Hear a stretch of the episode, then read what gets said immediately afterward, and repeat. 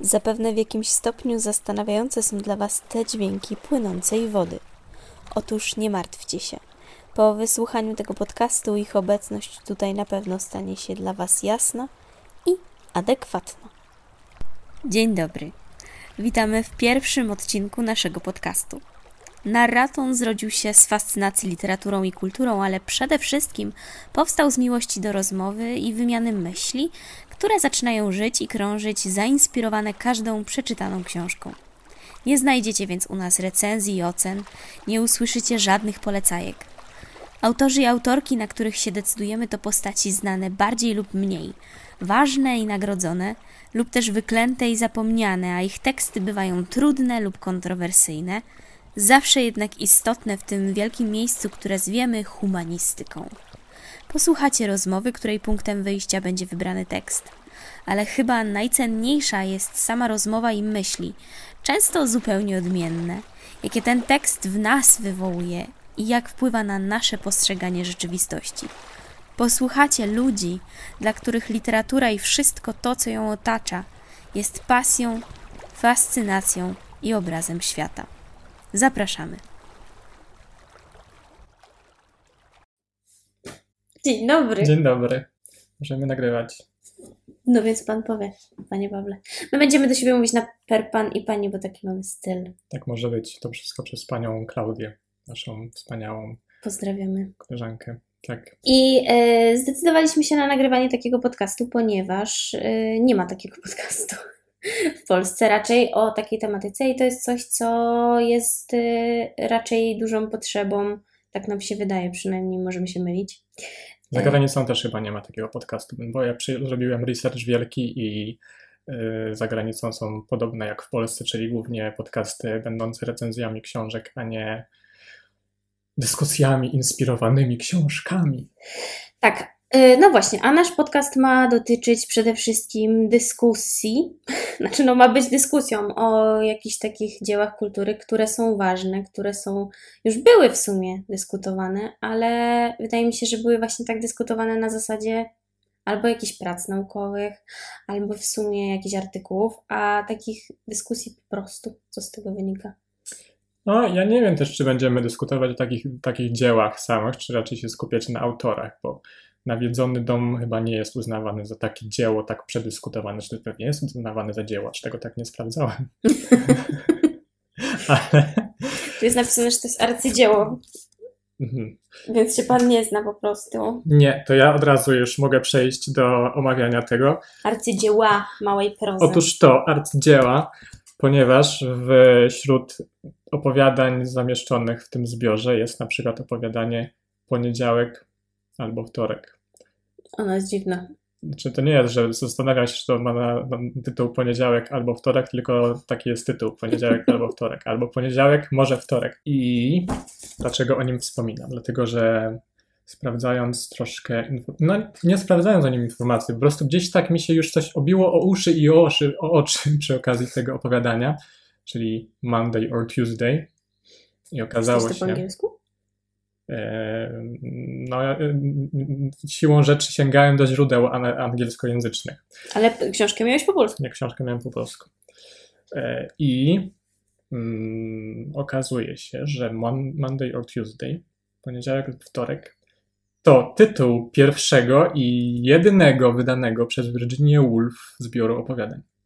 Dlatego, że Nawiedzony Dom e, ukazał się po jej śmierci. E, to był pierwszy zbiór e, opowiadań i właśnie taki miał tytuł. I się w tym zbiorze znajdowało opowiadanie m.in. Poniedziałek lub wtorek, ale też Nawiedzony Dom. Tam w ogóle to. To opowiadanie? Taki... Tak. Ono było też słowe.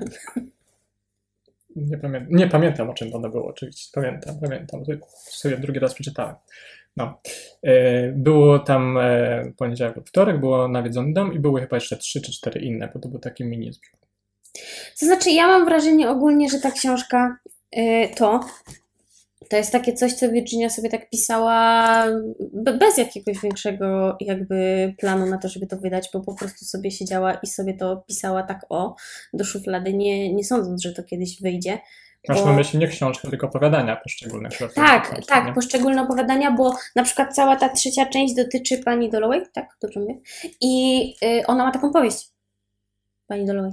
Więc Mhm. może to były sobie takie próbki po prostu, żeby sobie to wytestować. No też mogło tak być. No nie, nie sądzę, żeby ona myślała o tym, żeby zrobić z tego faktycznie jakiś tom, taki, taki tom tego typu, nie? No ale momencik, jak trzecia część jest poświęcona pani Dalloway. No trzecia część No pani Dalloway cała. tam się przewija, owszem, ale nie wiem, czy mogę powiedzieć, że, się, że jest poświęcona pani Dalloway. No cała nie, ale ja mam wrażenie, że większość tych opowiadań jednak się jakby ciągle obraca dookoła tego klimatu pani Dalloway i ona się tam ciągle przewija. Więc No. jest jakby taką postacią, która to prowadzi No w pewnym właśnie. sensie. No więc jest jakąś postacią i ja bym się tu zastanawiał, i ja się zastanawiałem, czemu służy ta postać pani Dalloway? Czy jest jakimś uosobieniem wiedzy narratorki, wiedzy Virginii, jej postrzegania świata, bo pani Dalloway nie ma w tych opowiadaniach żadnej głównej roli, tak? Jest zawsze jakąś taką wyrocznią, albo gdzieś tam się pojawia obok głównych bohaterek albo bohaterów bo też jest pan Dalloway tam, no nie? Jej mąż. Nie wiem, jaką ma funkcję, w sensie ona się wydaje całkiem zrównoważona psychicznie w porównaniu z tymi, z tymi bohaterkami. Na przykład jest to opowiadanie z, z panią Mabel, która przymierza żółtą suknię. Ona jest y, bardzo irytująca, ja też to mam zaznaczone, Jest ale bardzo irytująca i ona jest irytowana tą suknią i em, pomyślałem, że tak to trochę, trochę wygląda... Nie wiem, czy tak to wygląda, ale myślę, że można to feministycznie, wchodzę na grząski grunt, e, odczytywać, że kobiety są tak, e, tak e, zmuszone trochę do, przez kulturę do tego, żeby mm, czuć się dobrze w swoim wyglądzie wobec innych, że kiedy owa pani Mabel się stwierdza, że ta suknia jej się nie podoba i że wygląda w niej fatalnie, to cała rzeczywistość wokół niej brzydnie i wszystko jej się wydaje nędzne i wredne.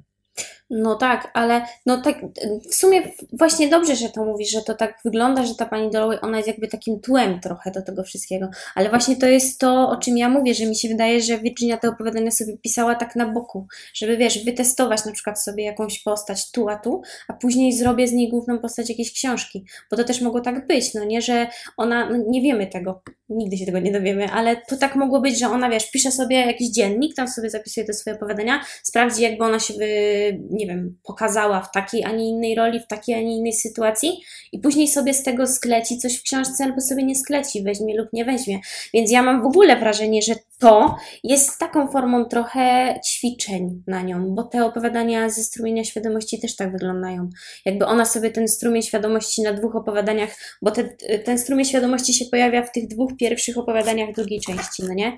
Tak najbardziej. Pojawia się w różnych opowiadaniach różnych części, ale w pierwszej części faktycznie te Tak, w opowiadania tym były... śladzie na ścianie i tutaj to najbardziej widać w tych dwóch. Ślad na ścianie to jest w ogóle pierwsze opowiadanie Virginia Woolf. To fajnie, bo to wygląda na to, że ona gru- zaczęła z grubej rury, ale e, no właśnie tak to wygląda, jakby ona sobie wzięła, napisała, sprawdziła, o, wychodzi mi, no to sobie napiszę jeszcze jedno i potem może coś z tego zrobię. I y, raz, że sobie ćwiczy, dwa, Mhm. że dużo takich rzeczy, które się jej nie wystarczą jej na książkę chyba, robi tutaj.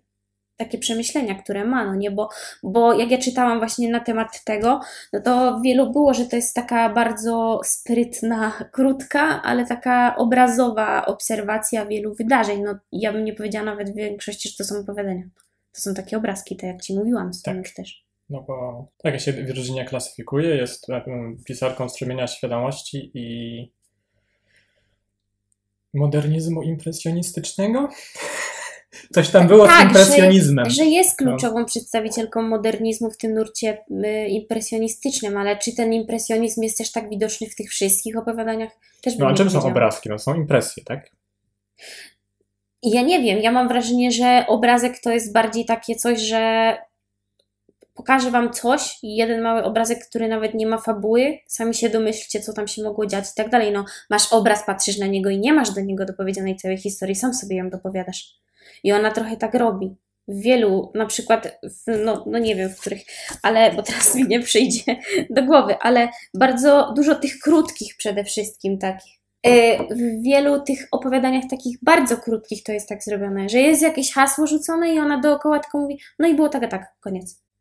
I sam się domyśl, co z tego wynika. Pani Paulino, to pani ma trochę inne postrzeganie. Inaczej pani to odbiera, te obrazki. Bo ja miałem e, odwrotne dokładnie, dlatego że mnie irytowała Virginia.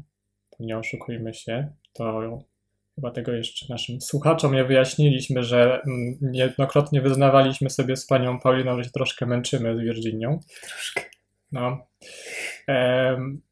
I dla mnie ta irytacja wynikała z tego, że moim zdaniem Virginia właśnie sama dopowiadała myśli e, uobserwowanych przez siebie osób, bo te obrazki, czyli sceny, kiedy na przykład siedzi w pociągu i jakaś bohaterka i obserwuje ludzi, którzy siedzą naprzeciwko niej, albo mm, kwartet smyczkowy w sumie, gdzie główna bohaterka siedzi na widowni i w zasadzie jest to opis, moim zdaniem, jej wrażeń i skojarzeń, wyobrażeń, wyobrażeń wynikających z poszczególnych sekcji, sekwencji koncertu, no to to wszystko według mnie są rzeczy, które Virginia sobie dopisała na cały ślad na ścianie, tak? Jest taką wielką, przeintelektualizowaną, przewyobrażoną impresją ślimaka na ścianie.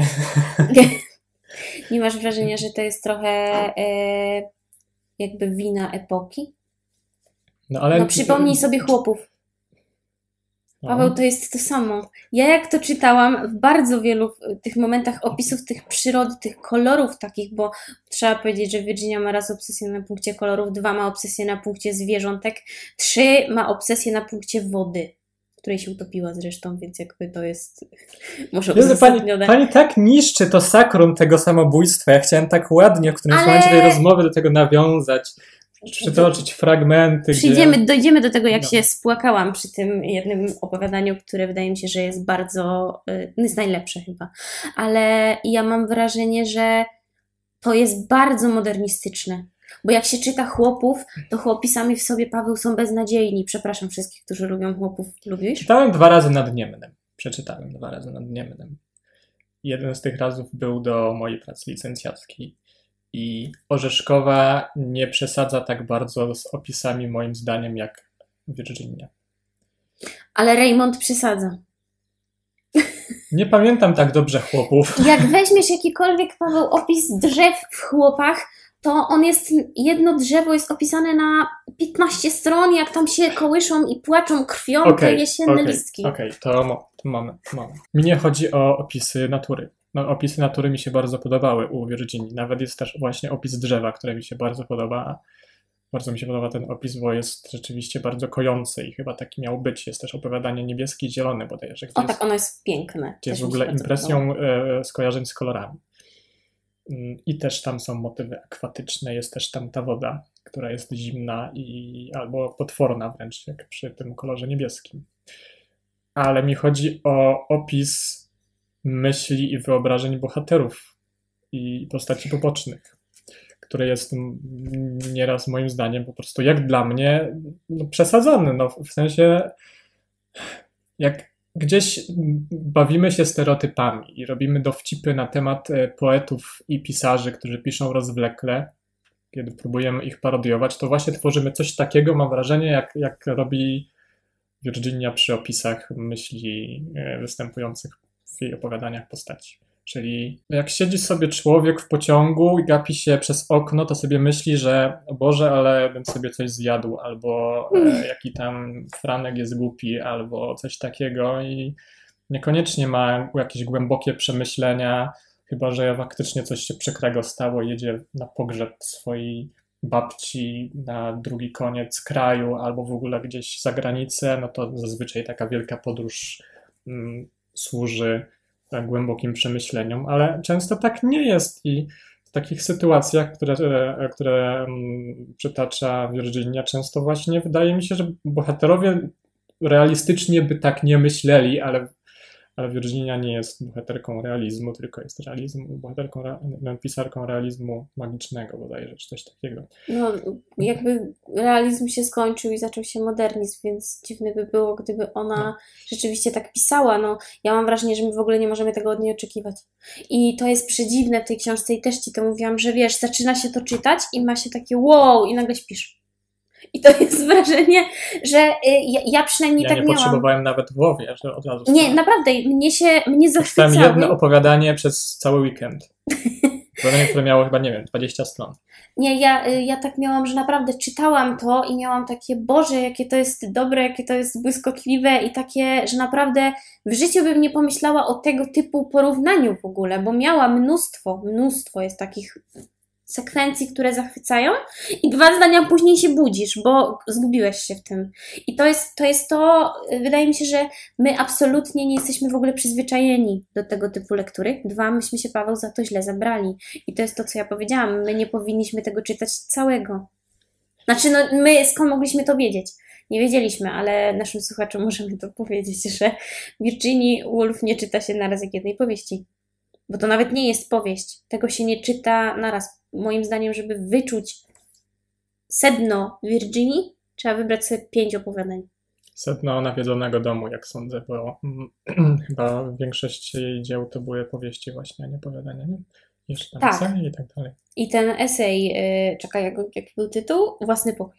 To jest ten, nie wiem, czy czytałeś o tym Nie. coś. No to to jest ten najsłynniejszy esej Virginii feministyczny, którym ona... Bo Virginia, z tym jest problem. Ja też się spodziewałam, że to będzie... Nie, nie przeczytałam z tyłu, że to zbiór opowiadań. Tylko myślałam, że to jest powieść, jak to kupiłam. I ja myślałam, że to właśnie będzie taka powieść feministyczna.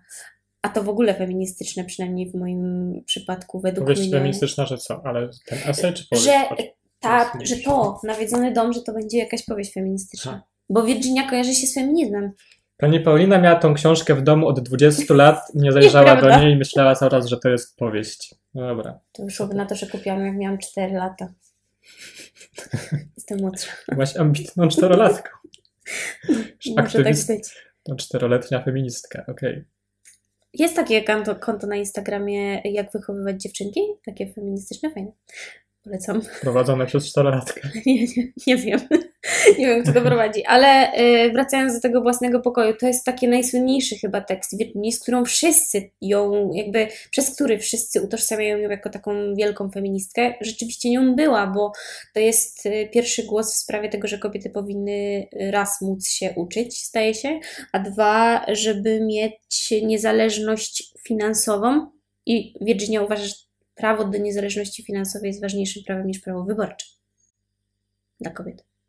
Bo gwarantuje przede wszystkim kobietom, pisarkom, intelektualistkom prawo do wykonywania swojej pracy, swojego zawodu, swojego rozwoju po prostu. I ten, ta metafora własnego pokoju, raz to jest metafora, dwa to jest faktyczny postulat Virginii, że chciałaby mieć swój własny zamykany na klucz pokój, w którym się zamknie i nikt nie będzie jej przeszkadzał w rozwoju, a w patriarchalnym męskim świecie nie ma na to miejsca, bo jej miejscem jest salon, w którym ma bawić dzieci. A Virginia nie miała dzieci, bo jej małżeństwo było nieskonsumowane, bo była lesbijką. Bo była lesbijką, no co? No nie, No tak, i skonsumowane teraz było, no. tak jest wszędzie napisane. Tak, to prawda. Nieskonsumowane. No nie było nieskonsumowane. A jeszcze wracając fragment e, wcześniej, to nawet czytałem, że Virginia była majętniejszą osobą od jej męża. I zdaje się, że nawet napisała do jakiejś swojej mm, przyjaciółki albo kochanki w liście, że wyszła za mąż za em, biednego żydowskiego urzędasa. To jest takie moje wolne tłumaczenie. Ale ona y, chyba kochała tego męża. W sensie nie taką miłością, miłością damsko-męską, ale wydaje mi się, że no, był jej bardzo bliski, bo na Wikipedii jest list, który ona do niego napisała pożegnalny. No tak. I on jest, też przeczytałam, jak mi powiedziałeś, że przeczytałeś Wikipedię. to też potem przeczytałam Wikipedię, ale nie to tylko też... Wikipedię czytałem. Ale później było na, właśnie w tym artykule z Woga, tam też to, też był ten list i właśnie to się pokrywa z Wikipedią, że faktycznie ona bardzo tak, y, mi się, mi, mi się wydaje, że ona bardzo cierpiała z powodu tego, że krzywdzą się wzajemnie, pomimo tego, że byli przyjaciółmi przez całe życie. Mieli to wydawnictwo, zdaje się. Wydawali w ogóle Jamesa Joyce'a, nie wiem czy wiesz. Nie wiem. No, Ulyssesa. Wiem tylko, że była w grupie Bloomsbury, tak? Tam poznała swojego właśnie Leonarda. Oni wydawali, e, no, Eliota chyba też i Joyce'a, więc strumień świadomości No, ja największy słyszałem. na świecie to jakby kultowi autorzy strumienia świadomości byli przez nią wydawani. Więc ona, która pisała sama w strumieniu świadomości, wydając facetów, którzy piszą w strumieniu świadomości ze świadomością tego, że nigdy nie doskoczy do ich pułapu, no to ja się nie dziwię, że ona potem pisała takie rzeczy jak Własny Pokój, które, które są bardzo dobrym podobno esejem. Ja czytałam tylko fragmenty. To jest właśnie to, co wcześniej czytałam w Virginii. Dlatego ja się totalnie nie spodziewałam tego, co dostałam tutaj, bo moim zdaniem to w ogóle nie jest feministyczne. W sensie tutaj jest ta myśl taka feministyczna i ale jakby ktoś jej się nie doszukiwał i w ogóle nie wiedział, kim jest Virginia, to tego tu nie znajdzie. Mm. Chyba. Przynajmniej nie w takim rozumieniu feminizmu, jaki my rozumiemy dzisiaj. A takie opowiadanie jak Towarzystwo? Tak, Towarzystwo. To jest o tych kobietkach, To które. jest o towarzystwie zadających, to zada, towarzystwie do zadawania pytań. I to jest o tych kobietkach, które jeden z ojców kazał przeczytać całą bibliotekę? Tak. To było piękne. I jak Wspaniałe to czytałam, to miałam wrażenie, że my jesteśmy właśnie tą biedną Pol, która musi czytać Virginię tak jak ona całą tą bibliotekę. Ale ja nie zajdę w ciążę. A nie, to nie ona zaszła w ciążę. To nie ona. ona, to zaszła, zaszła, już moment, zaraz to znajdę. Kastalia. No, ich tam było bardzo dużo, No. ale e, tak, to opowiadanie było super, ale bardzo mi się podobało właśnie to, że ono nie. Virginia nie jest taka bardzo. To, to nie jest taka literatura, że przeczyta ją tylko feministka, która rozumie feminizm. To jest, to jest taka feministka, którą przeczyta nawet ktoś, kto się z feminizmem nie zgadza. Bo to opowiadanie pokazuje, że jest balans i że to nie jest taki wojujący feminizm, no nie? No to jest chyba zupełnie inny feminizm niż mamy współcześnie. Dlatego mówię, że to nie jest. Trudno zupełnie to porównywać, bo, bo skoro już na pewnym etapie czytania tego zbioru jednak zacząłem e, myśleć trochę też przez pryzmat tego, jak to można feministycznie odczytywać, no to przywołując sobie jakiekolwiek teksty, które, które są feministyczne, współczesne, no to no, no, no jednak są to kompletnie inne realia i nawet Virginia, jeżeli chciała się emancypować, chociaż nie musiała za bardzo, e, bo już była w tej klasie wyższej, nawet jeżeli chciała manifestować feministyczność, to manifestowała to poprzez e, jej wychowanie w tamtych czasach, które na dodatek było wiktoriańskie i właśnie w klasie wyższej i tak dalej. I wydaje mi się, że tego ślady, mm, które są bardzo istotne, są na przykład takie opowiadania jak pierwsze opowiadanie o Phyllis i Rosamond, Tak, no. Gdzie, gdzie te główne bohaterki mm, narzekają na swój los, bo są wychowane właśnie w domu z wyższej klasy i od początku są wychowane tak, że mają być ozdobą salonów i mają służyć przede wszystkim do wyglądania po prostu, aż do momentu, kiedy znajdzie się dla nich odpowiedni wybranek i za niego wyjdą i wtedy staną się, staną się paniami domu. No i w pewnym momencie opowiadania wychodzą do swoich przyjaciół z klasy niższej i są świadkami no, intelektualnych rozmów i narzekają na to, że kompletnie nie, nie, są, nie są jakby w tym, w tym świecie, nie są w tym sosie. Choć z drugiej strony ludzie, którzy tam są, to mają wrażenie, że nimi gardzą te, te dziewczyny i że w ogóle przyszły tutaj i się z nich podśmiechują, więc mamy tutaj zderzenie dwóch różnych światów. Ale no chodzi, chodzi mi o to, wracając do tego, o czym mówiłem o feminizmie, że no właśnie, no teraz kompletnie tego nie ma, prawda? No, prawie nie mamy podziału na klasy, chyba że taki nie, nieformalny, nie, nie, niepisany. A Virginia przede wszystkim z tym się musiała mierzyć. Mi się wydaje, że ten feminizm w tym, w tych opowiadaniach, y, manifestuje się przede wszystkim tym, że te dziewczyny, no właśnie w tym Phyllis i Rosamond, albo w późniejszych, na przykład, które, na przykład w tym towarzystwie, przejawia się w tym, że same te dziewczyny, one mają świadomość tego, że nie powinno być jak jest. I to już jest, wydaje mi się, duża zmiana, że one tego nie przyjmują tak spokojnie, no dobra, trudno, y, se, se jest i tyle. Tylko, że one naprawdę, y, zamykając się za drzwiami, w tym pierwszym opowiadaniu to było, y, mówią, no, no, no nie powinno tak być, ale nie jesteśmy w stanie na ten moment nic z tym jeszcze zrobić. No. I ten taki osobisty, pełen świadomości bunt, to jest feminizm u Virginii, moim zdaniem. Że ona wie o tym, co więcej, w czarnym humorze potrafi się z tego śmiać, bo tutaj są z tego żarty, z tego takiego.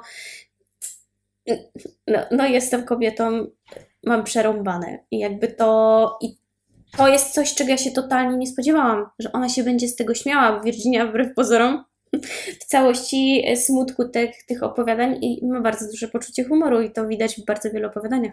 I skoro jesteśmy przy towarzystwie i jesteśmy przy działaniach feministycznych Virginii, to teraz ciekawostka będzie. Otóż e, w tym opowiadaniu mamy taki fragment. Nigdy chyba nie śmiałam się tak jak wtedy, gdy Rose odczytywała swoje notatki na temat honoru oraz opisywała, jak przebrana za etiopskiego księcia udała się na pokład statku królewskiego. Kiedy kapitan odkrył mistyfikację, złożył jej wizytę po cywilnemu i zażądał satysfakcji. Ale jak? zapytała. Jak? ryknął. Oczywiście za pomocą laski. Widząc, że ze złości nie panuje już nad sobą i szykując się na swe ostatnie chwile, pochyliła się. Ku swemu zdumieniu poczuła sześć leciutkich uderzeń w siedzeniu. Honor marynarki brytyjskiej został pomszczony, zawołał kapitan, a kiedy się podnosiła, ujrzała, że twarz ma zwaną potem i wyciąga do niej drżącą rękę. Precz! wykrzyknęła Rose, przyjmując jego własną postawę i wściekły wyraz twarzy. Teraz mój honor wymaga pomszczenia.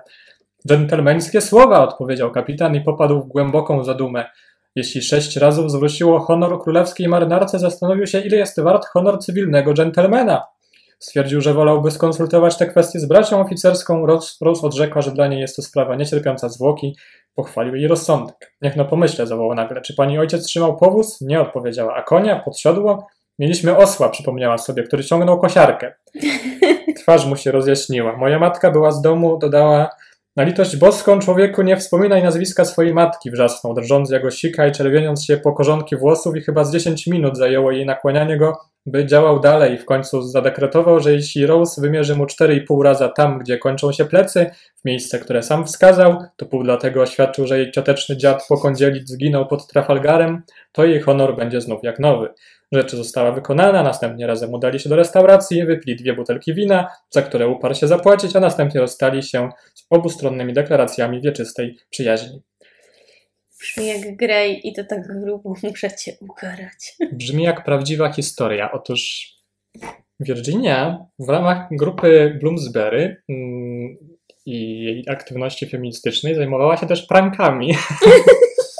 Była pierwszą pranksterką była Virginia Woolf. Mm, tak, i razem z. Razem był taki, był taki rzeczywiście statek wojenny, który był, okręt wojenny, który był bardzo tajnym okrętem marynarki brytyjskiej i grupa Bloomsbury przebrana za, abysyn, syn- za abisyńskich książąt dostała się na ten statek i została w ogóle przyjęta przez kapitana i całą załogę i sfotografowana. Wśród tej grupy była również Virginia przebrana za abisyńskiego księcia. Ciekawe, czy też. Nie wiem, czy, czy Reszta historii jest prawdą? Czy, czy zostały wymierzone razy i e, satysfakcja została tam e, oddana, czy o, obroniona została duma, ale to jest prawdziwa historia. Brzmi jak Grey. Y, Znasz, y, prawda, Greya, czy nie było ci dane? Nie znam Grey. Pierwsza część Greya się kończy tym, że on ją sześć razy uderza za karę, a ona się godzi, a potem się obraża. I Dobrze, ja tutaj w ogóle nieco wyjaśnię tą atmosferę, że chyba tutaj nie chodzi o taką satysfakcję i taką laskę, o jakiej niektórzy mogą sobie w tej chwili myśleć. No, ale chciałem przytoczyć tą historię, bo rzeczywiście jest prawdziwa i jest zabawna. Nie tylko jest zabawna, a jak się okazało właśnie się wydarzyła naprawdę i chyba tym była inspirowana właśnie. Mogło tak być. Znaczy, tak było pewnie. Tak, e, i to opowiadanie w ogóle jest dosyć długie i kończy się też tym, że zaczyna się wojna, tak? Spotkania, spotkania tego towarzystwa w pewnym momencie przerywa wojna i też dziewczyny wymieniają kilka pytań, e, że po co w ogóle ta wojna, że niedawno jeszcze były i po co im kolejna tym mężczyznom. Tak, bo znowu wchodzi nam tutaj to wojna to męski świat, no nie? I wydaje mi się, że to jest w ogóle bardzo ciekawy wątek i jest taka książka, mam ją gdzieś tutaj, ale teraz nie znajdę jej wzrokiem. Eee, wojna właśnie to nie jest męski świat, nie? I 1945, ona jest, ta książka na pewno gdzieś tam tylko teraz jej nie widzę. No, w każdym razie y, teraz właśnie od paru lat pojawia się taki dyskurs mówienia o tym, że wojna to właśnie wcale nie jest męski świat, tylko to jest właśnie największy dramat, to jest ten kobiecy świat, który zostaje i musi się z tym sam mierzyć. I ja mam wrażenie, że Virginia dużo dobrego zrobiła w tej, w tej sprawie, że ona jakby otworzyła trochę tę świadomość kobiet na temat tego, że właśnie nie są tylko lalką z salonu. I ona to jest wielka zasługa tej feministycznej działalności Virginii, ta świadomość, samoświadomość kobiet.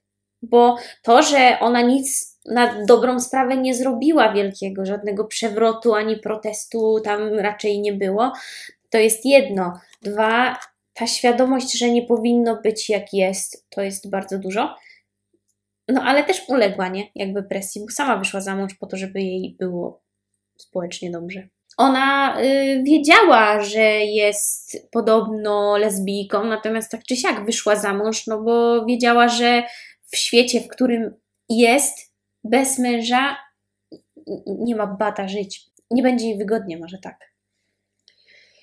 To tak, no z tej strony społecznej y, można tak to rozumieć, ale e, no, w przypadku Virginii jeszcze jest ważna ta warstwa psychologiczna i nie? Psychiczna. Tak. I tak, zabrzmiało poważnie, ale teraz się boję mówić, bo nie potrafię takiej powagi utrzymać. Nie musisz się śmiać teraz, bo nas... Nie mogę się śmiać, będzie w ważnych sprawach. Mm, e, mówię o tym dlatego, że też e, oglądałem dokument o Virginii. Jest na YouTubie. Jest też film fabularny o Virginii. I grają bardzo wysoka aktorka. E, tak, Meryl Streep. Nie. Nie. Nie, jakiś nowy z 2019 roku. Wczoraj, o, znaczy no dzisiaj o pierwszej w nocy go znalazłam. Ale nie godziny? Nie wiem. Mm, tytuł brzmi Vita and Virginia. Vita and Virginia. Albo Vita to była jej kochanka, tak? No była jakaś kochanka na V, nie wiem czy się nie nazywała Vanessa. nie, nie będę tego już sprawdzał. Nie wiem, ale na pewno coś czytałam na ten temat i to jest właśnie film o tej miłości lesbijskiej, o tym romansie, który ona miała. Dobra, moment, ale przejdę, tak szybko przejdę przez te przykre wątki. Mm, Virginia była wykorzystywana seksualnie przez swoich braci. Tak, to nasza młodzież była. Tak. E, no bo tam było tak, że najpierw zmarła matka albo ojciec. Na pewno stracili rodziców szybko. Tak. Tak czy siak sytuacja jest chora i Virginia przez to miała załamanie psychiczne i próbowała się zabić. Tak, wyskoczyć przez okno. Pierwszy raz. Tak.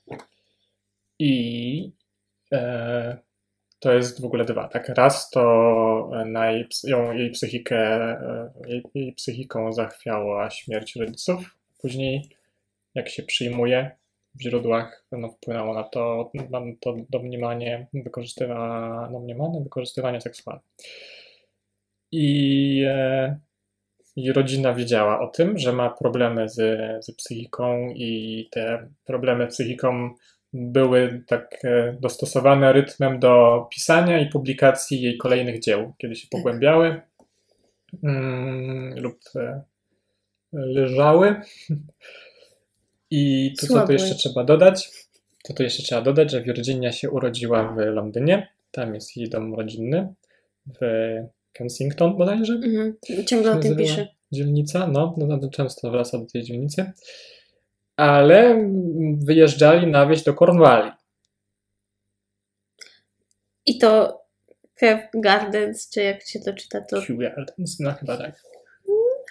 No, to też się często przejawia i ona się chyba tam yy, zabiła, no nie? Ostatecznie. No, zabiła się wodą do rzeki Us. Os.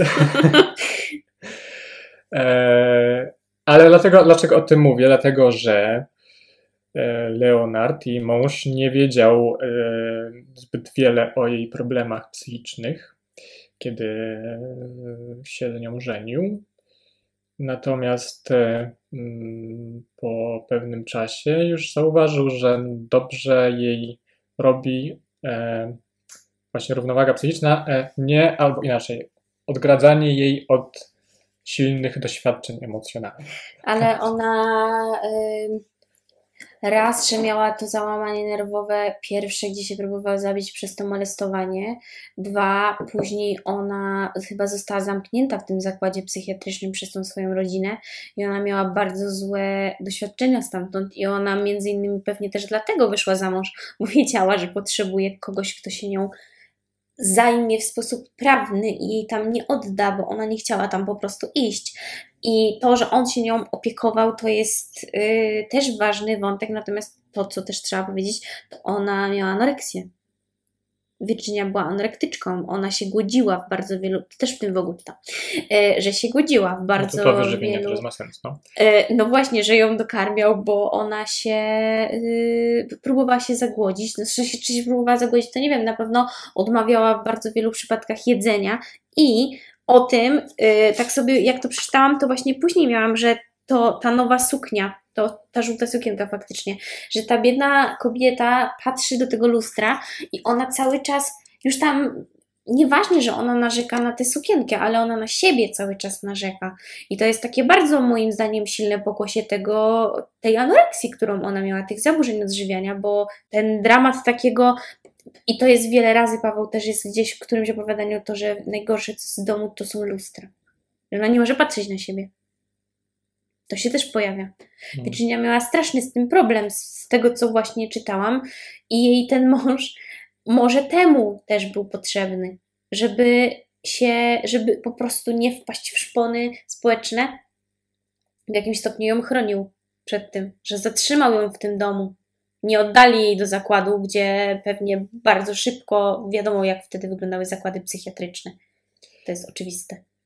No nie oddał jej, wręcz dbał, ją na, dbał o nią tak bardzo, że mogła się skupić na pisaniu swoich książek i opowiadań.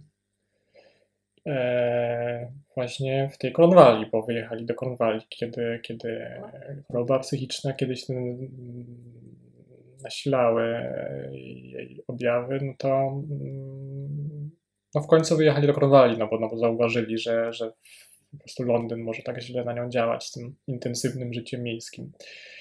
E, ale to zmierzam też do tego, że cała ta równowaga psychiczna, którą się udało osiągnąć jej e, razem z, z Leonardem, okazała się dosyć krucha i ja tutaj się cały czas odnoszę do tego dokumentu, który oglądałem, że na to samobójstwo mogło ostatecznie wpłynąć doświadczenie wojny. Dlatego, że Virginia popełnia samobójstwo w roku 1941 i, i ja sobie z tej okazji w ogóle napisałem też notatkę. Ja ją, ja ją odczytam, uwaga. Uwaga, notatka, no. E, Pisałem sobie, że według mnie wojna nie zajmowała zbyt wiele miejsca w jej twórczości. Kiedy czytałem, czytałem, czytałem yy, jej twórczości w nawiedzonym domu. I kiedy nie znałem kontekstu jeszcze dokładnie, znaczy no wiedziałem, kiedy, te, kiedy umarła, ale tak czytając, kiedy nie myślałem o tym, że, że popełniała samobójstwo, jakby nie, nie łączyłem tego ze sobą, tylko po prostu czytałem kolejne opowiadania, to nawiązania do wojny pojawiają się bardzo rzadko. I nawet to mam napisane, że to są to pojedyncze odniesienia, jak snop światła przeciwlotniczych szukaczy rozświetlających nocne niebo w poszukiwaniu wrogich maszyn, albo też wspomnienie powracających z wojny żołnierzy, czy delikatne aluzje pod postacią dziewczęcych wspomnień przepełnionych lękiem przed zbójcami średniowiecznymi. Ale wszystkie te nawiązania nosiły znamie baśni albo legendy, zamieniały wojnę w echo, nadawały jej wymiar nierealny, niemal senny. Nie znając tła psychicznego i historycznego życia Virginii, jej nastawienia, może listów, wnioskowałbym raczej, że wojna jej nie obchodziła, dystansowała ją bardziej lub mniej świadomie, ale jednak nie wpływała na nią i jej twórczość. Jak się jednak okazuje, do czasu wybuchu wojny Virginia trwała w bardzo kruchym balansie psychicznym, do którego udało się doprowadzić być może w głównej mierze jej mężowi, który zapewnił jej życiową stabilizację, nie tylko w skali makro, bo warto wspomnieć, że to Virginia była bardziej majętną postacią niż on, ale i w skali mikro dbał o jej odpowiednie odżywianie, sen oraz spokojne nerwy, a wojna odebrała jej to wszystko. Jej mąż był Żydem i oni się strasz, ona się strasznie bała, że przez to, że on musi się nią zajmować i jakby tyle energii poświęcać na to, nie mogą, on nie może sobie tak po prostu czmychnąć przed systemem, tylko jest jakby nią związany. To też było w którymś, w którymś właśnie artykule o tym czytałam, że ona bała się, że on przez nią, przez to, że jest Żydem, zginie. Y, ale ja się nie zgadzam z tym, że nie ma tutaj wojny. Tylko, że to jest, przynajmniej moje odczucie jest takie, dlatego, że ja czytałam Eliota, mówisz, że nie czytałeś, no nie? Hmm. Ziemia jałowa. Ja mam wrażenie, jak czytam to opowiadanie, tylko czekaj, yy, współczucie i kwartet smyczkowy. To są te dwa opowiadania, w których są tak bardzo pourywane dialogi. Takie są hasła rzucane, no nie? Mhm. Tak przynajmniej teraz pamiętam.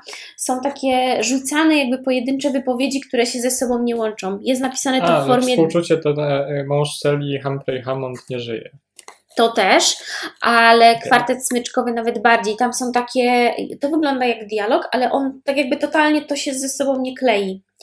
I to, to jest dziwne i znowu mamy wrażenie, że to jest jakiś właśnie taki strumień świadomości, ale e, dokładnie w taki sam sposób jest skonstruowana Ziemia Jałowa, która jest tekstem napisanym po doświadczeniu I wojny światowej, bardzo ciężkim, bardzo depresyjnym. Ziemia Jałowa zaczyna się najokrutniejszy miesiąc to kwiecień.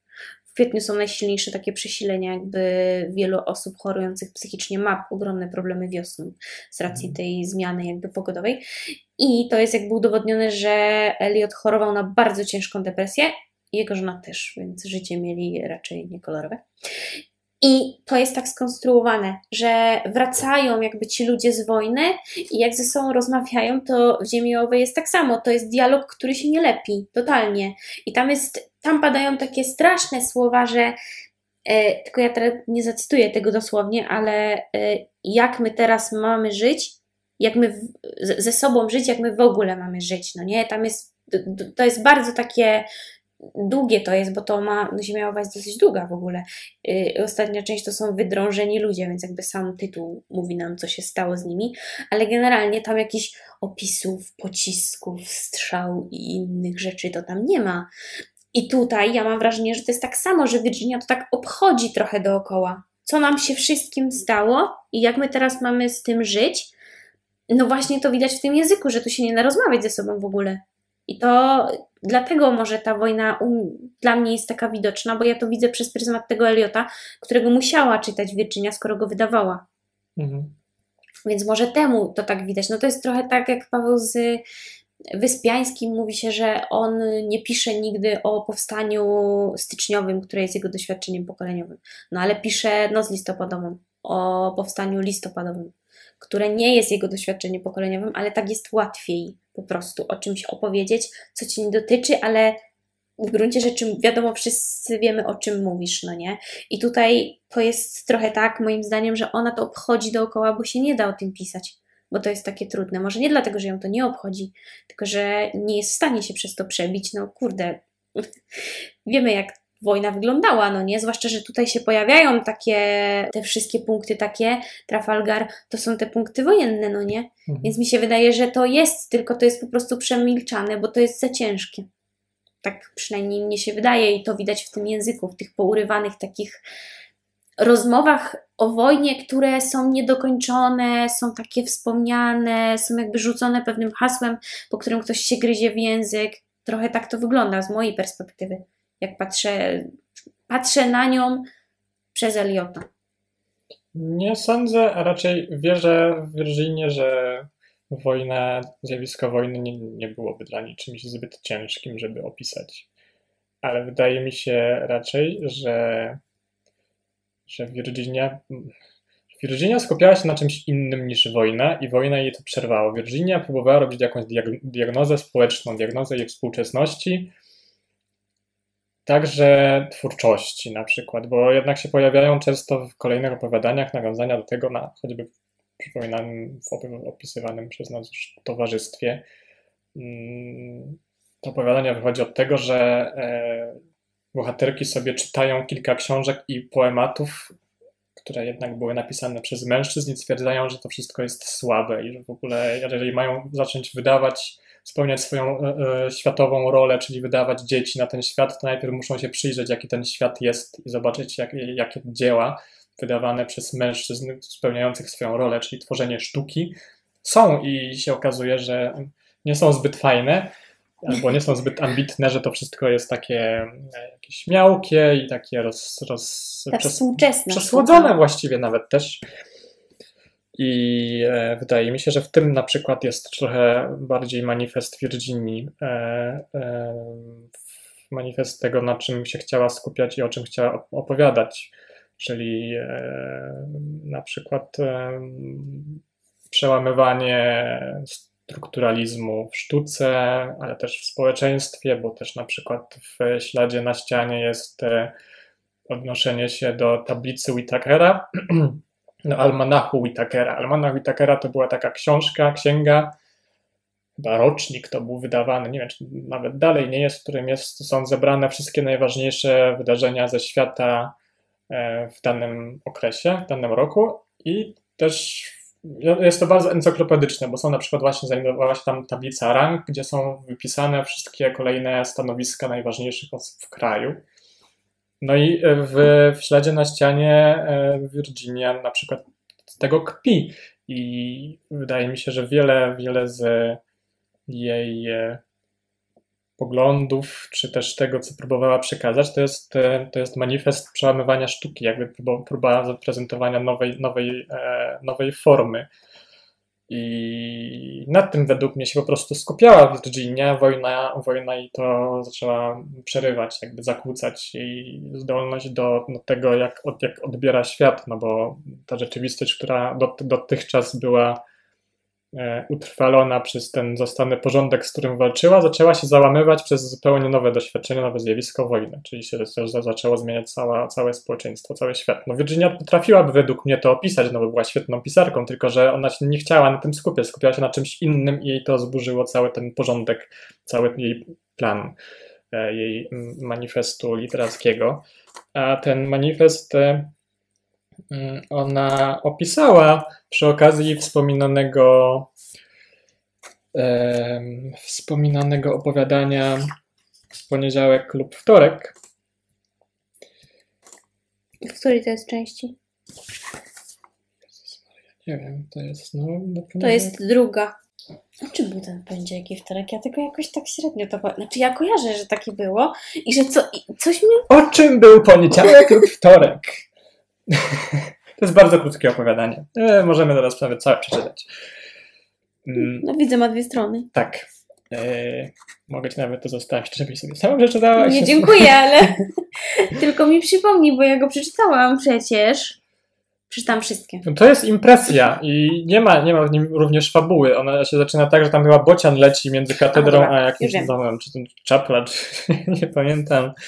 E, ale nie ma, nie ma w niej żadnej konkretne, konkretnej fabuły. Jest, są opisani ludzie i jest opisana okolica, no jest to jeden z kolejnych obrazków.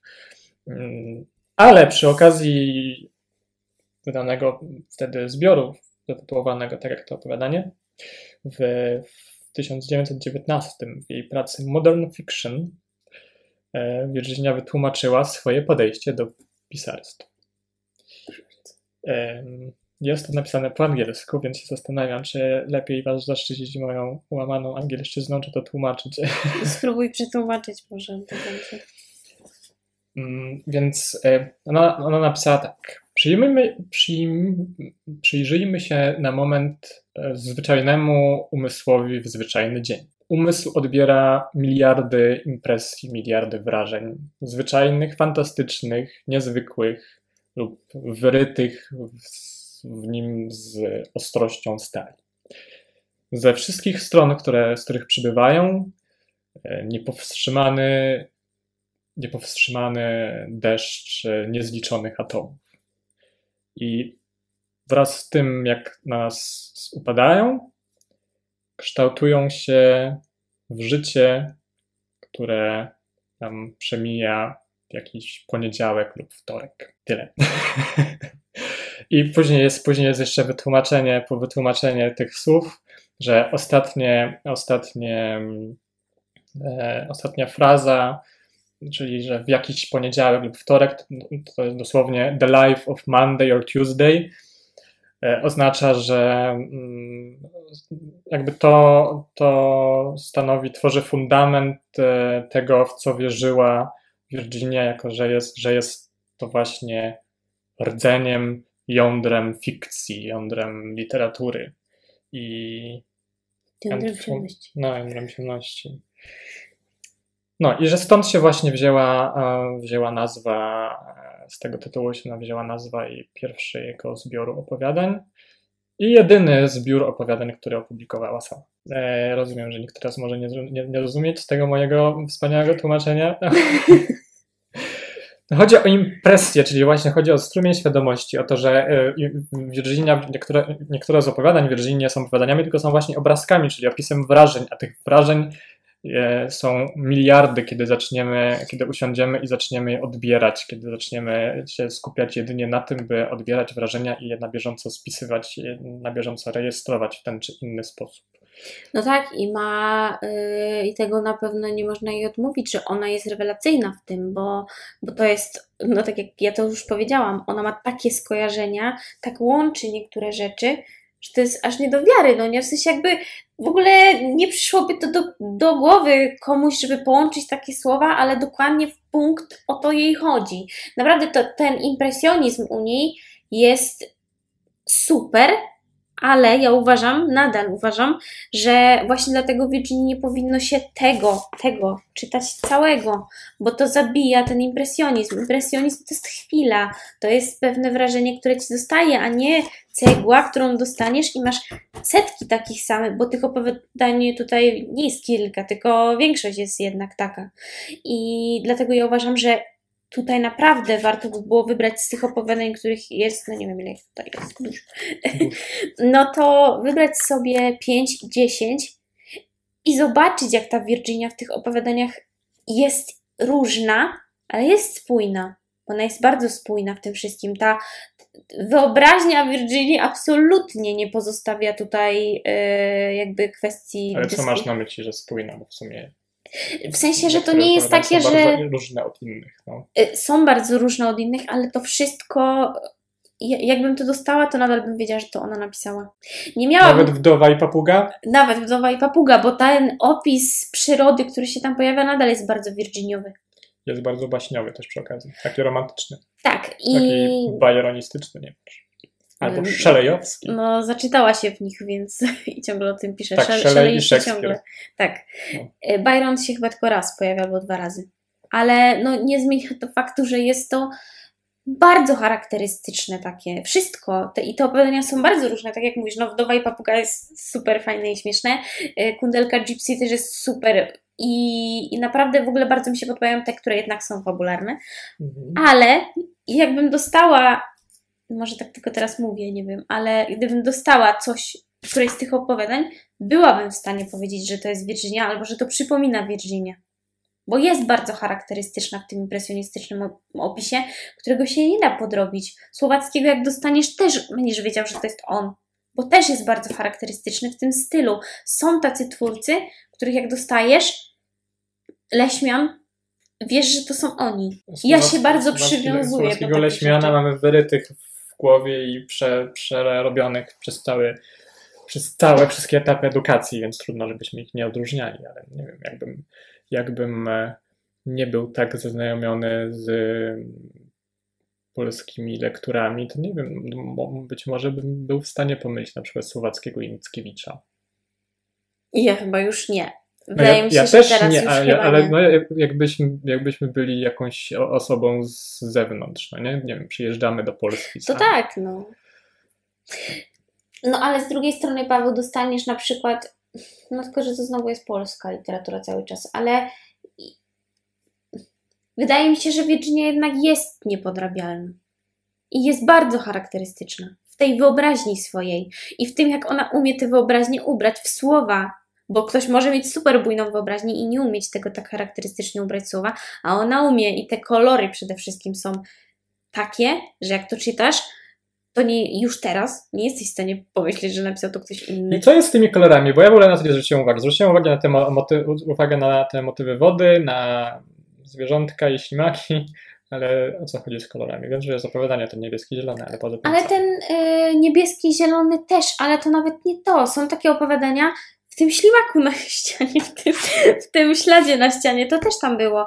Jest bardzo dużo takich opowiadań, w których, no w zasadzie we wszystkich, to ja nawet nie, nie wskażę Ci teraz, które to były, ale e, nie zaznaczałam tego jakoś bardzo, że o tutaj są kolorki, bo po prostu jakoś to naturalnie mi przychodziło, ale ona, takie to jest witrażowe bardzo.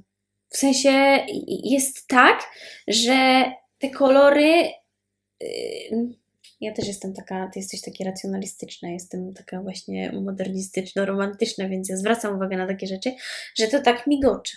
I tam jest bardzo dużo światła zawsze, jak są kolory, to pojawia się bardzo dużo światła i te kolory grają i masz wrażenie takiego witrażu jakby w opisie. Nie potrafię tego wytłumaczyć, ale jest tak, że rzeczywiście mm, te, ten opis kolorów nie jest taki, to było czerwone, tylko to było czerwone jak coś tam w takim, a nie innej konfiguracji, tak jakby ta czerwień w tym punkcie i 5 cm dalej już jest zupełnie inną czerwienią. I Virginia ma taką umiejętność, to jest, to jest ta wyobraźnia witrażowa, może wprowadzam właśnie jakieś Mm. nowe pojęcie do literaturoznawstwa, wyobraźnia witrażowa, nie wiem, czy jest coś takiego, na pewno nie, ale że, że rzeczywiście jak przez witraż pada światło, to w zależności od kątu, w jakim to światło jest, ono jest zupełnie inne chyba. Tak, tak sobie myślę, że to bardzo natężenie i punkt światła w przypadku witrażu ma wielkie znaczenie. I tak jest u Virginii, że ona z jakiegokolwiek punktu, czegokolwiek by nie opisywała, co jest zielone, to to będzie zupełnie inna zieleń. Nawet jak pisze o tym samym liściu. A nie jest to po prostu, e, tak jak, czy kolory nie są jednym po prostu ze zmysłów, czyli tak, i też zapachy na przykład nie są jednym ze zmysłów, które e, Virginia tak rozwlekle opisuje, bo ja miałem wrażenie, że we wszystkim e, używa bardzo, przytacza bardzo wiele różnych skojarzeń i porównań. Więc kolory, no, siłą rzeczy też są bardzo rozwlekle opisywane, dlatego może na nie nie zwróciłem e, uwagi. No ale zapachu tak nie ma na przykład. No, ale no, nie wiem, kwiaty na przykład są, no przy Kew Gardens, są no, kolorowe. no są kolorowe i jest ich mnóstwo różnych, no, ale nie wiem, czy przypadkiem też tak w przypadku dotyku nie ma, że... że Tak, e, dotyk też ma, bo tam jest bardzo dużo o takich miękkościach, szorstkościach, że ta, jak ta kundelka Gypsy było właśnie, że jak się przejeżdżało ręką, to miała taką bardzo szorstką sierść. Jest tam taki fragment, do czegoś jest porównana, ale nawet nie pamiętam już do czego. I ma bardzo, moim zdaniem, miała wyczulony zmysł wzroku i e, dotyku. Bo dźwiękowych takich wrażeń nie ma. Masz bardzo dużo światła, ale to jest też impresjonizm, nie? gra koloru i światła, Mhm. która się zmienia pod wpływem chwili. To jest bardzo jak u Moneta. Trzeba by, trzeba by przeczytać, musiałbym przeczytać raz ten zbiór, ten zbiór czy do wzrokowych, czy do węchowych. Ja też nie czytałam pod tym kątem, Paweł, ale to zapamiętałam, więc wydaje mi się, że skoro się to tak rzuciło w mi, może to ja mam coś z oczami, znaczy mam, ale może y, temu, ale no, no, no nie wiem, wydaje mi się, że gdyby było bardzo, ja zwracam uwagę bardzo na takie wrażenia zapachowe, węchowe, smakowe, wzrokowe w książkach i tego jest u niej mnóstwo. Ma bardzo modernistyczną wyobraźnię. Taką ruchowo, bardzo szybko zmienną. My to znamy z poezji naszej polskiej. Mamy to u Przerwy Tetmajera, mamy to u Kasprowicza, u nich to mamy, ale my tego nie znamy z prozy u nas. U nas my mamy Raymonta. I mnie te opisy przyrody u Raymonta zachwycają. Sama fabuła mnie irytuje. Ale no to jest bardzo takie na czasie. Ona jest bardzo na, na swoim czasie, Virginia. Mhm. Plus jest bardzo angielska w tym, taka nie polska, bo mamy wieś opisywaną tak, jaka jest cudowna i piękna, bo mamy zabory. Zabory mamy tak dużo. Tak. No. no, a ona ma. No ale też ma wieść, tak? No jednak wszystkie, o- wszystkie opowiadania, gdzie się pojawiała Cornwallia albo sielskie zakątki były przepełnione kojącą atmosferą. Tak, tylko to nie jest taka wieś, która jest y, kwintesencją Anglii, od której. Gdzie tylko tam uchowała się nam jeszcze Anglia, taka niepolityczna Anglia, no nie? A u nas w Polsce trochę chyba tak jest, że wieś jest przez Soplicowo punktem, w którym mamy jeszcze Polskę. U Virginii tego nie ma. I to jest też to może przez co ty nie zauważyłeś tej wojny, bo Virginie chyba nie interesuje jakoś bardzo polityka. Taka męska polityka. Dokładnie teraz o tym cały czas myślę. Na czym się skupiała Virginia? Czy na opisach, które były bardziej manifestacją jakiegoś mm, literackości, czy, czy chodziło jej o podnoszenie kwestii społecznych, kulturowych albo właśnie politycznych? Polityka się pojawia na przykład na, no, na samym końcu w tym smutnym opowiadaniu, e, gdzie, gdzie mm, Spadek? spadek. Gdzie To jest opowiadanie, przy którym się spłakałam.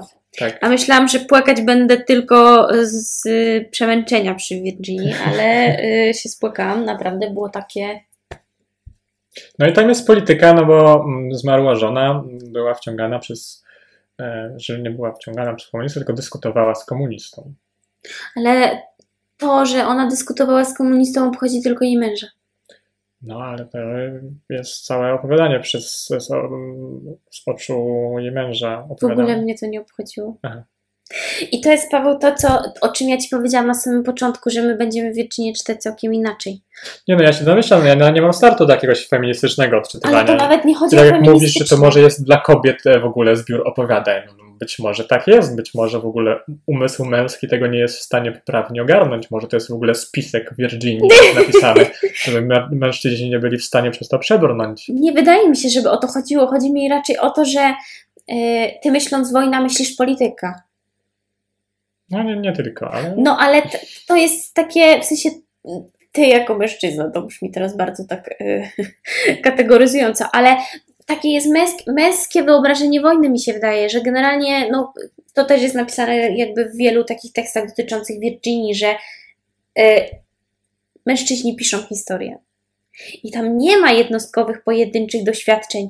I ty czytając opowiadanie Spadek mówisz, ono jest napisane z perspektywy mężczyzny, który mówi o polityce i komuniście, a dla mnie to w ogóle jakby nie o to chodziło, to, że on był komunistą czy nie komunistą, kogo to wchodzi. Dla mnie to nie miało absolutnie żadnego znaczenia. Dla mnie znaczenie w tym opowiadaniu miało to, że ta biedna kobieta była, i to jest też w tym e, Lapin i Lapinowa. To są, to jest takie, to są takie dwa opowiadania, które są bardzo wstrząsające pod kątem tego, jak ludzie się nie potrafią ze sobą dogadać. I Virginia nie obchodzi polityka pod kątem tego, ym, co, co się w świecie dzieje, jak się nam poukładają siły, tylko co ona z nami zrobiła jako z poszczególnymi jednostkami i jakie to ma dla nas poszczególne konsekwencje. Tak widzę jakby ja widzenie wojny przez Virginię, ale w ogóle jakby społeczeństwa przez Virginię. Polityka tu w ogóle nie jest ważna, przynajmniej według mnie. czyli na przykład chodzi o konflikt wartości, między, systemu wartości między mężczyznami i kobietami. Też, ale bardziej o to, że y, system społeczny jest tak poukładany, że świat męski jest światem światem. I to jest też, zaraz to zacytuję z tego artykułu tutaj, y, a świat kobiecy jest małym świadkiem, w który on, to jest w tym opowiadaniu napisane wyraźnie, że on, jej, on ją wypuścił do pracy, bo go o to prosiła, ale ym, byleby się tylko nie przemęczała, bo ona była, to w tym opowiadaniu, dobrze mówię, prawda? Taka dobra i taka była dla niego zawsze ta Angela kochana i Mhm. w ogóle, a jakby w ogóle nie, nie pomyślał o tym, że to też może być jakby, że ona nie musi być taka opiekowana. Że ona też by sobie może chciała żyć. Ja zaraz to przeczytam, y, tu jest. Autorka wskazuje na patriarchalną organizację społeczeństwa, która podtrzymuje podział na prywatne kobiece, publiczne męskie.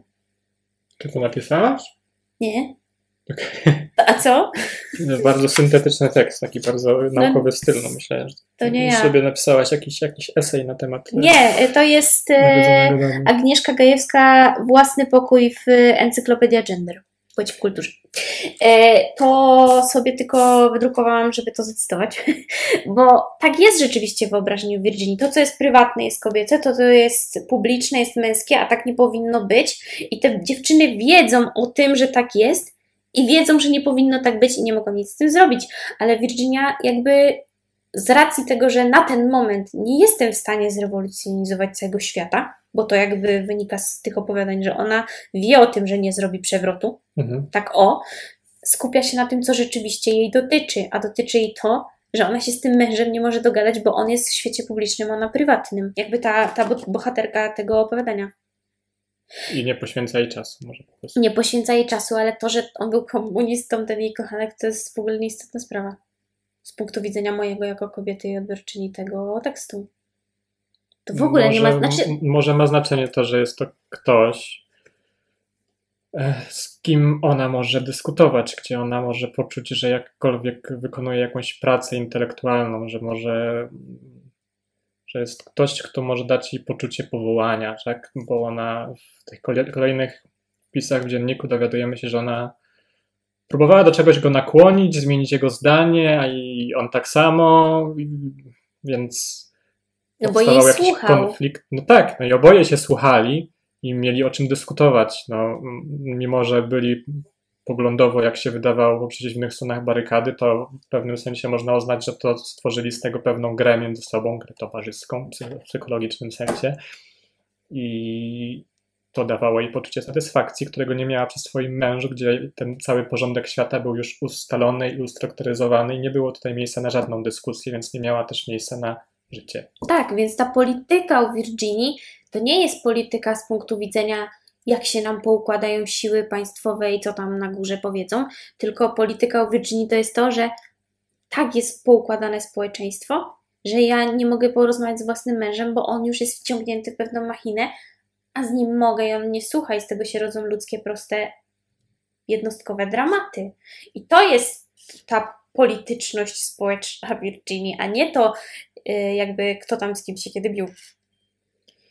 Tak, i skoro już tutaj przywo- przywołujemy teksty, o których em, mówiliśmy, to czytałem też tekst Magdy Heidel w dwutygodniku o śladzie na ścianie. I według niej, w jej interpretacji, cała twórczość Virginii, w tym opowiadaniu przynajmniej, ale ona rozciągnęła, rozciągnęła jej poglądy z tego opowiadania na wszystkie, wszystkie chyba jej teksty, że Virginia walczyła ze strukturalizmem, właśnie z uporządkowanym e, mm, stanem rzeczy. I, i, według niej, albo czy to podświadomie, czy, czy świadomie, tak się manifestował patriarchat, tak się manifestowała i walka z patriarchatem, ze światem, który był nazbyt uporządkowany, nazbyt ustrukturalizowany. Więc e, w takim sensie też można rozumieć to opowiadanie spadek, że to najbardziej doskwierało e, jego bohaterce. Tak, E, i tutaj uosobieniem, jest. uosobieniem porządku i, i struktury był jej, był jej mąż, a ten komunista, czy kimkolwiek on tam był, faktycznie w tym sensie to nie ma znaczenia. No był uosobieniem czegoś, był uosobieniem chaosu, był uosobieniem czegoś, co jest przeciwstawne do, do świata, w którym funkcjonowała i z czym mogła w jakąkolwiek interakcję wchodzić. Też to nie było takie sztuczne, no nie? On po prostu przyszedł i, i tyle, a nie, że no dobra, jesteśmy sobie małżeństwem i z racji tego jesteśmy małżeństwem, koniec, nie? I on z nią rozmawia i to jest najważniejsze, że wydaje mi się, że właśnie kluczem było to, że jej słuchał, a tamten jej w ogóle nie słuchał. Mówi, o, chcesz sobie wyjść? Dobrze, to pogłaskam cię po główce, tylko się nie przemęczaj. No i to było gwóźdź do trumny tego biednego gościa. No ale dobra. Tu jest, własny pokój gwarantuje swobodę i wolność intelektualną, której kobiety były przez wieki pozbawione, chroni też w pewnym stopniu piszące kobiety przed pobłażliwym traktowaniem przez tych, którzy dzierżą władzę, wpływy i mają pieniądze, profesorów, redaktorów, biskupów, dyrektorów, na na na na. Więc no, i to jest jakby z tego wła- własnego, nie mogę tego zapamiętać, własnego pokoju, ten, ten esej. Jakby cały, cały feminizm Virginii e, teoretyzowany jest w tym jest w tym własnym pokoju, no nie? Eee, no dobra. I chciałam jeszcze powiedzieć o tym Peaky Blinders. I a propos Peaky Blinders chciałam opowiedzieć o tym, tylko wspomnieć o księżnej i jubilerze. No. Tam jest na samym końcu takie, y, to, to takie, że on wypisuje ten czek tylko dlatego, że zakochał się w tej Dianie, zdaje się. I to jest takie Mhm. totalnie nieracjonalne i musi przepraszać własną matkę za to, która pewnie nie żyje, zakładam, że, że to robi, no ale sorry, tylko miłość może zaślepić. I Peaky Blinders jest praktycznie identyczna scena. Oglądałeś? Nie. Boże, tak polecam, obejrzyj to. E, kiedyś zrobimy o tym podcast. E, jest identyczna scena, jak e, Tommy e, Na stoi... Netflixie czy na HBO? Na Netflixie. Ja jestem, po stronie HBO. Boże, no to na internecie sobie obejrzeć. Nieważne. Chodzi o to, na że internecie. e, No. w internecie sobie poszukaj, e, w Google. Nieważne. Chodzi o to, że tam jest identyczna praktycznie scena, jak Tommy został W oszukany innych przez legalnych źródłach Tak. Netflix, no. E, Tommy został oszukany przez Grace, która jest jego jedyną prawdziwą i słuszną miłością do końca świata. I stoi taki załamany, pomimo tego, że wszystko mu się udało. I Poli mu mówi, oj Tommy, tam, to, Poli to jest jego ciocia, ale pełni taką funkcję matki tam, no nie? To w ogóle jest zajebista. I ona tam stoi i on pije tak załamany tą flaszkę i tak upiera głowę o ten bar, a ona mówi, że racjonalnego człowieka tylko miłość może wytrącić z równowagi. To jest po prostu dokładnie to samo. Miałam identyczne skojarzenie, musiałam o tym powiedzieć, przepraszam. No okej. nie, nie mam przemyśleń do tego opowiadania, choć e, Ja tylko Peaky Blinders miałam. A propos, nawet sobie napisałam tutaj Peaky Blinders. pamiętam tylko, że ten, ten jubiler chodził z wysoko uniesioną głową, że się szczycił tym, że, że odniósł tam sukces, bo on tam kiedyś zaczął od tego, że był małym złodziejaszkiem, nie? I tam Jak przemycał, przemyc, przemycał diamenty do Holandii bodajże, a później, później wrócił i, i wszyscy jubilerzy na niego patrzyli z zazdrością. Jak Tak. Tommy. To jest, dlatego mówię, ta historia jest praktycznie taka sama. Tommy jest, pochodzi z rodziny cygańskiej Gypsies. Tam Mhm. cały czas jest taki Beratigo, który mówi teraz fucking Gypsies. Oni są w ogóle cudowni wszyscy i oni się wybili z takiego naprawdę dna Birmingham do Królów Życia Mhm. Mieli łeb do interesów. Zapomniałam, że się nagra. No dobrze. Tutaj mieliśmy po prostu nagrać się nasze toczące dysputy. Nie ma znaczenia, że coś pominęliśmy. Ponieważ-. Nasi widzowie i tak będą mieli inne impresje. Bo Virginia ma. jest tak impresją. A jeżeli nasi widzowie tego nie, nie przeczytają w Virginii i wszystko, co im pozostanie, to to, o czym tutaj porozmawialiśmy, więc wtedy będę musiał tak żyć, dużo. wtedy będę musiał żyć z myślą, że ktoś może mieć zakłóconą impresję na temat Virginii, bo czegoś jeszcze nie dopowiedziałem. Ale zostawiasz im smak. Jak im powiesz wszystko, to jaki to ma sens? To może im zostawiam niesmak. To już jest, nie wiem, e, ich kwestia wyboru. Nie, no to no, muszę jeszcze do tej prostej melodii nawiązać, bo to było o tym samobójstwie Mm, i ja o tym wspominałem, że, że, że dla mnie to dosyć istotne opowiadanie. Chciałem przytoczyć ten fragment. To jest nieistotne, że ci się nie podobało. Od razu mówię... Nie chodzi o to, żeby się podobało. Chodzi o to, że to było ważne. No nie, jakbyś, jakbyś, jakbyś się kierował tym, co mi się nie podoba, to byśmy tutaj nie byli, bo mi się nie podobało na przykład cały zbiór opowiadań. Co tobie też się mógł nie podobać, cały ten zbiór opowiadań. Sam powiedziałeś, że jesteśmy tutaj nie po to, żeby nam się podobało, No właśnie, o tym mówię. ale ja tylko chcę powiedzieć, że dla mnie to opowiadanie było miałkie. Dlaczego? Nie wiem, nie zwróciłam na nie w ogóle uwagi żadnej. Tak jak ty na kwartet smyczkowy. Zwróciłem uwagę na kwartet smyczkowy, tylko byłem. Tylko dla mnie był. e, No, przykładem, przykładem tekstu nieczytelnego z mojej perspektywy, no bo był właśnie impresją i mój mózg był nastawiony na jak, jakikolwiek skrawek fabuły, który tam się będzie toczył. No, było tam jakiś skrawek fa fabuły, bo to się wszystko toczyło w tym przedziale czasowym koncertu, ale no jakby cała ta fabuła nie miała większego sensu, tylko wrażenia, które w niej były wywierane na bohaterce. Mówiliśmy często o tym, że się pojawiają motywy wodne u Virginii Virginia popełniła samobójstwo wchodząc do rzeki się topiąc. Natomiast proste, prosta melodia opowiada o mężczyźnie, który stoi widzi obraz, e, namalowany obraz wrzozowiska, gdzieś tam się przewijają inne osoby i on zaczyna sobie wyobrażać te osoby, wplatając ich w taką wizję, że idą sobie na spacer przez wrzozowisko i wszyscy w pewnym sensie są tacy sami, są w głębi siebie prostymi ludźmi i idealny świat według niego to byłby świat, w którym wszystkich ludzi sprowadziłby do bycia takimi samymi. Ale w tym, w tym opowiadaniu też pojawia się taki fragment, kiedy Stuart Elton brał do ręki ten nożyk do papieru, kiedy Mabel Warwick grała jakby miała wybuchnąć płaczem, albo kiedy ten człowiek z wąsikiem patrzył przed siebie, to dlatego, że wszyscy chcieli wejść do wody. A czym jest woda? Być może zrozumieniem. Musi istnieć ktoś tak cudownie obdarzony, wyposażony we wszystkie elementy ludzkiej natury, żeby właściwie zrozumieć owe milczenia i zmartwienia wynikające z niemożności dopasowania umysłu do umysłów, umysłów innych ludzi. Stuart Elton zanurkował, zanurkowała Mabel. Niektórzy szli pod wodę i zyskiwali zaspokojenie, inni wypływali gwałtownie, łapiąc powietrze. Poczuł ulgę, kiedy stwierdził, że myśli o śmierci jako o zanurzeniu w stawie, bo niepokoił go odruch własnego umysłu, który niepilnowany chciałby wznosić się do chmur i nieba, by tam klecić tę starą, niosącą pociechę postać, powiewające stare szaty, łagodne oczy i opończe z chmur. Tutaj to w ogóle się na końcu, które zauważyłem, pojawia wątek religijny, bo on chyba tutaj Boga opisuje, prawda, ale chodzi o to, że opisuje śmierć i pragnienie wejścia do wody i przez to pragnienie śmierci jako pragnienie ukojenia, które może dopiero wtedy na nas spłynąć. No i to jest też ta woda, która wszystko wchłonie, no nie? To jest, y, no, no, to jest takie bardzo depresyjne. Zresztą ja ostatnio gdzieś słyszałam właśnie takie porównanie, że depresja to jest tak jakbyś... Yy, przecież yy, o tym śpiewa, no nie? Że depresja to jest tak jakbyś właśnie przez cały czas był pod wodą, ale i wiedział, że tam jest świat, piękny świat, ale no, pomimo tego, że wiesz, to nie jesteś w stanie stamtąd wyjść i się z tego wyrwać, bo ta woda właśnie wszystko chłonie, a ty się topisz. Tym y, raczej mało optymistycznym akcentem, ale myślę, że bardzo pięknym kończymy nasze dzisiejsze spotkanie. Bardzo Ci dziękuję. Dziękuję bardzo.